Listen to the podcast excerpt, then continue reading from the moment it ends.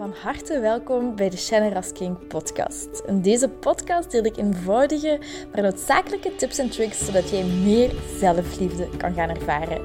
Want guess what? Je zit het fucking waard om van gehouden te worden. Ik heb er heel veel zin in en ik hoop jij ook. bye bye. Hoi lieverd en zo hard welkom bij een nieuwe aflevering van de Shannon King podcast. Uh, let's dive right into it. Ik kreeg een vraag van een coachie en ik ga die er nu heel eventjes bij nemen.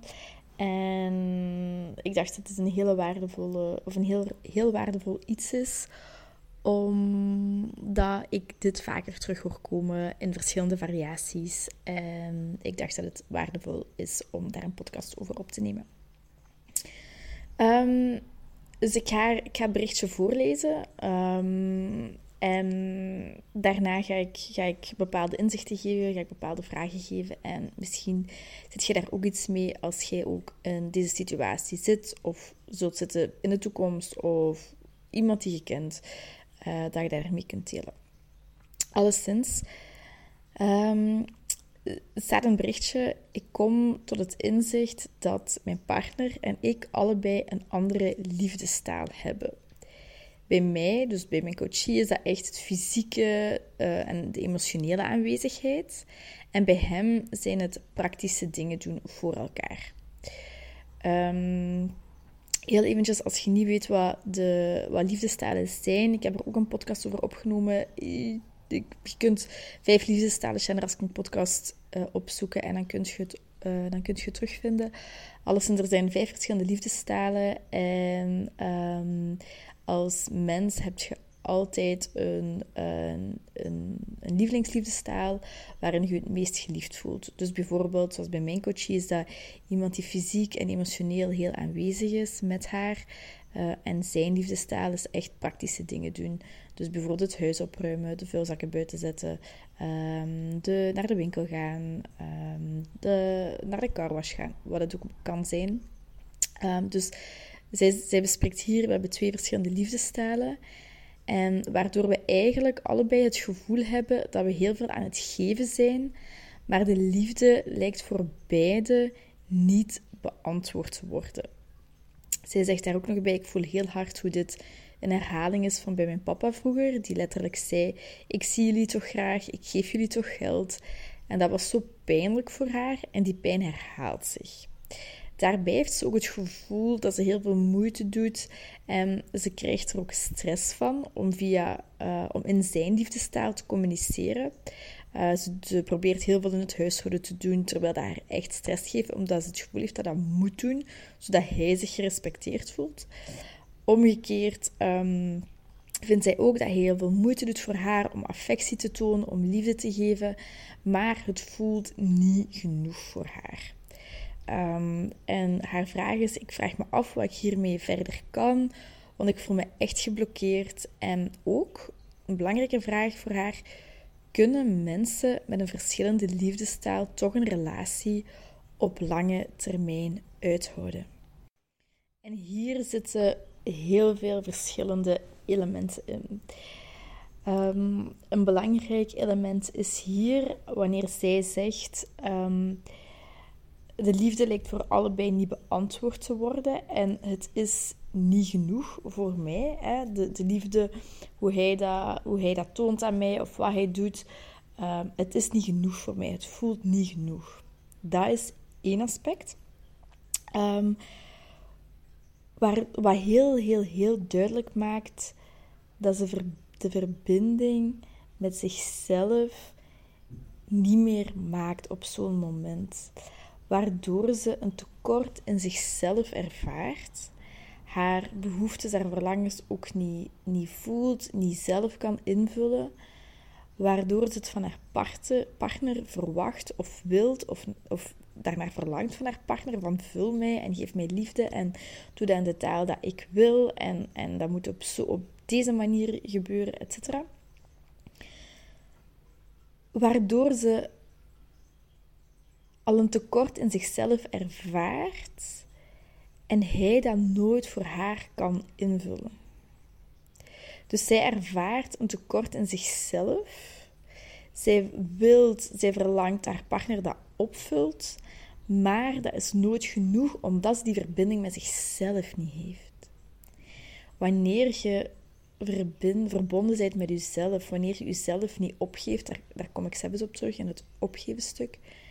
Wanneer je jezelf niet opgeeft in de relatie, wanneer je jezelf niet verliest in de relatie, maar dicht bij jezelf kunt blijven, bij je verlangens, bij je gevoelens, bij je frustraties, bij je woede, bij je verdriet, bij, je plezier, bij je verlangen, bij je blijdschap, je vreugde. Wanneer je voelt, wanneer je in je lichaam bent, dan voelt je ook aan waar je, waar je nood aan hebt of waar je niet nood aan hebt. Wat een ja is, wat een nee is. En doordat ze die verbinding kwijt is bij zichzelf, wil ze haar partner dat opvult voor haar. Waardoor wat hij ook doet, het nooit genoeg zal zijn. En ik denk dat iedereen dat wel in een bepaalde mate herkent. Als je bijvoorbeeld vraagt aan je partner: ja, wilt je, wilt je afwassen? Wilt je het huis uh, opruimen of opkuisen? Of een andere situatie wat voor u toepassend is of toepasselijk is. Als hij dat dan doet, dan is dat niet op de manier dat wij willen. Dan is dat niet op de juiste manier dat jij wilt. Dan heeft hij een hoekje vergeten, dan is dat niet efficiënt gedaan. Uh, bijvoorbeeld Jonathan, zijn, zijn, zijn definitie van afwassen van A tot Z is een andere definitie van mijn afwassen van A tot Z. Bij mij van A tot Z wil zeggen geen borden, geen glazen, geen bestek meer. Alles is met een vodje opgeruimd, alles is proper. Maar zijn definitie van A tot Z is, ja, daar kan nog een glas in de afwasbak staan, of, of een mes of, een bordje. Ja, je gaat daar toch niet speciaal water voor laten lopen, etc.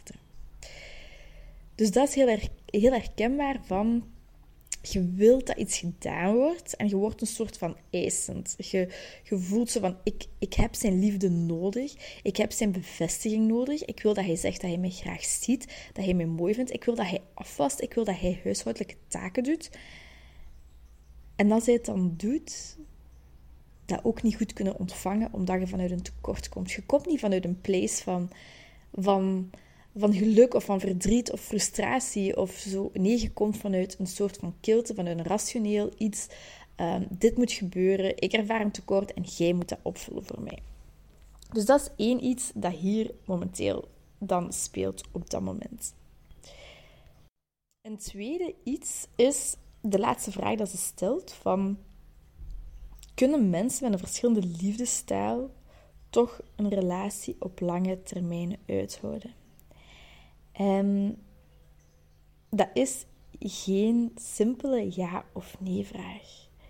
En wat ik ook tegen haar zei, die vraag is van secundair belang. Daar heb je nu niet mee te dealen waar je mee te dealen hebt, wat je stap is, is om te gaan voelen bij jezelf. Waar heb ik nood aan? Waar verlang ik naar? En dat voor jezelf invullen. Of, of en of, dat communiceren naar je partner. Wat je van hem nodig hebt, wat je van hem verlangt. Maar vanuit een, een kwetsbaarheid, vanuit een, een contact met jezelf, een contact met je lichaam, waarin je voelt, waarin je niet puur rationele feiten, verwachtingen communiceert, maar vanuit, vanuit een gevoel. En als je van daaruit doet en van daaruit meer verbinding met jezelf gaat maken en van daaruit leert communiceren en je verlangens uitspreken, dan gaat je voelen, want dit is echt, dan gaat je voelen, oké, past passen die twee dingen samen? Zijn die verenigbaar of niet? En in mijn opziens of in mijn mening is dat 100% verenigbaar. Jonathan en ik hebben ook een hele andere liefdestijl. Maar tijdens een relatie check-in, bijvoorbeeld, um, dan vraag ik aan hem hoe, wat, wat heb ik de afgelopen maand gedaan waardoor je je geliefd voelde? En wat kan ik deze maand nog doen om je nog geliefder te doen voelen? En door met die dingen dan aan de slag te gaan, ook al is dat iets anders. Bijvoorbeeld, hij, hij krijgt heel graag een berichtje, uh, een goeiemorgenberichtje, een slaapwelberichtje. Ik hou van u. Die dingen vindt hij heel leuk en dat vind ik minder belangrijk. Waardoor ik daar dan ook minder automatisch aan ga denken. Maar als hij dat dan opnoemt tijdens zo'n relatiecheck-in, dan denk ik, ah, oké.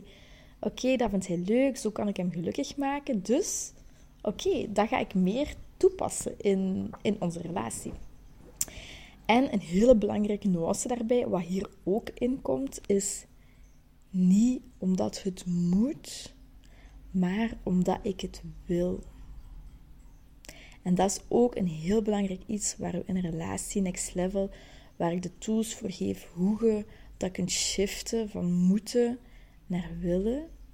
Want als je iets vanuit moeten doet, vanuit, hè, zij heeft het hier, ik, ik kuis of ik ruim het huis op omdat het moet, zodat hij gerespecteerd, zich gerespecteerd voelt.